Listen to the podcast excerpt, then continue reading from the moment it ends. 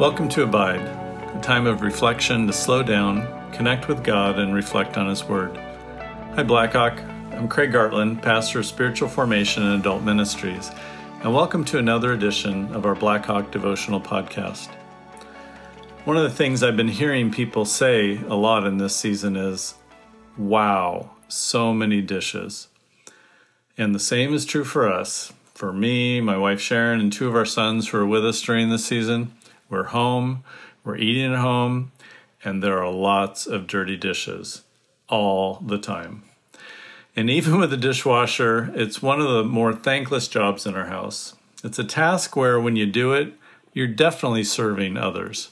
Seriously, so many dishes. Thankless jobs, serving others. I don't know for certain what the equivalent would have been in Jesus' day in the times of the New Testament but it might have been foot washing. Living in the dusty desert climate they were in, it was certainly a thankless but necessary task whenever people came indoors.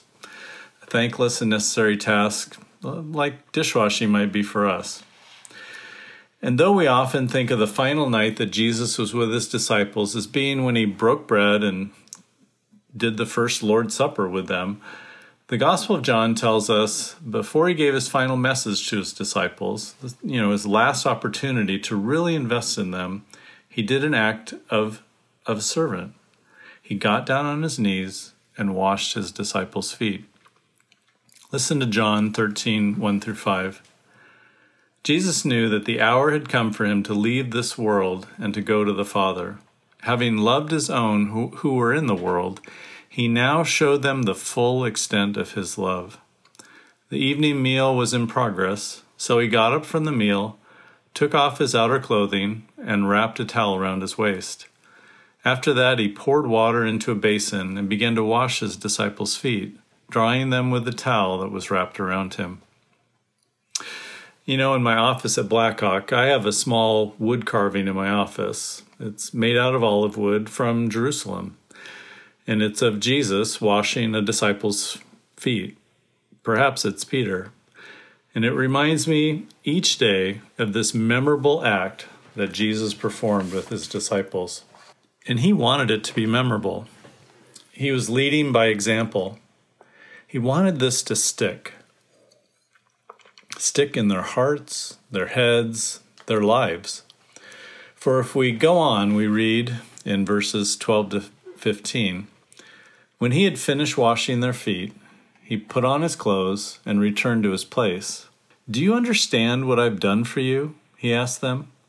You call me teacher and Lord, and rightly so, for that is what I am. Now that I, your Lord and teacher, have washed your feet, you also should wash one another's feet. I have set you an example that you should do as I have done for you. Now, we don't wash each other's feet like they did in their culture, but we do know what an act of service, an act of love toward another looks like, don't we? And I need this reminder, especially now. In a stressful time, in an uncertain time, it's easy to become self focused. It can be easy to worry about how I'm doing. How am I going to make it, even if just through my current day? To engage in an act of love, care, service toward another, whether it's washing dishes, taking out the garbage, listening to how someone's day was, checking in with a neighbor, it pulls me out of self love. It points me back to the kind of life God has for me, that it's not just all about me. And I know this too. Some who are listening to this are very much engaged in washing others' feet and for some, many others' feet. You're making the meals, doing the dishes, and changing the diapers and all the things. Well, some of you are serving so much now, it might feel like that's all you're doing. I asked a woman cashier at my local grocery store how she was doing the other day. I've seen her at our store for a few years now, and I asked because even with our masks on, I could tell she seemed really tired. In responding to my, How are you doing? she was close to tears. Tears of exhaustion, no doubt. Some of you may be there right now. I also know what can happen when we give and serve and care to the point where our tank is empty. So much so that we can grow resentful, bitter even. What may have started out of love and care can end up being done out of emotions, well, very far from that. Think about who is washing the feet in this passage. That's right, Jesus. We shouldn't miss that. He did not care so much about his disciples' clean feet, but that they would know how deep his love was for them. We know this because so much of what he's about to say to them in his final message, chapters 14 to 17, is about his love and staying connected to him and his love.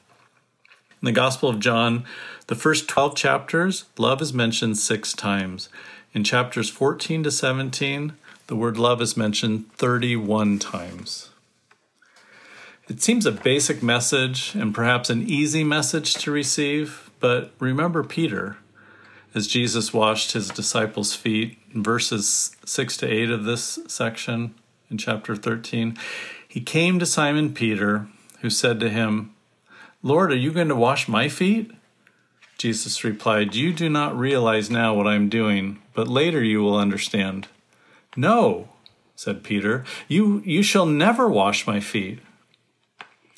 Peter resisted because he couldn't wrap his head around Jesus as servant king, a suffering Messiah. Jesus wants to break through any of our resistances as well. Whether it's a temptation toward self love, where I need to be moved to see and respond to the needs of others around me out of love, or I'm exhausted from the amount of foot washing I'm already engaged in and fills all of my day, Jesus would remind us of this. He still wants to show us, remind us of the full extent of his love.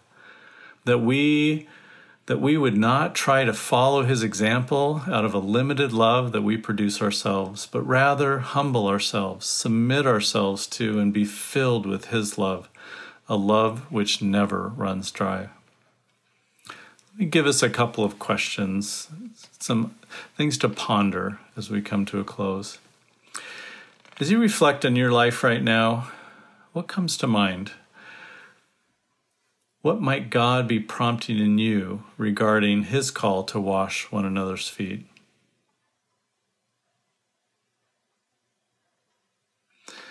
And take a moment, take a moment to ask Jesus to remind you of the full extent of His love. Would this be the love that empowers you, empowers all of us? to follow his example. So until next time, let me leave you with these words from the book of Numbers, chapter 6. The Lord bless you and keep you. The Lord make his face shine on you and be gracious to you. The Lord turn his face toward you and give you peace. And all God's people said, Amen.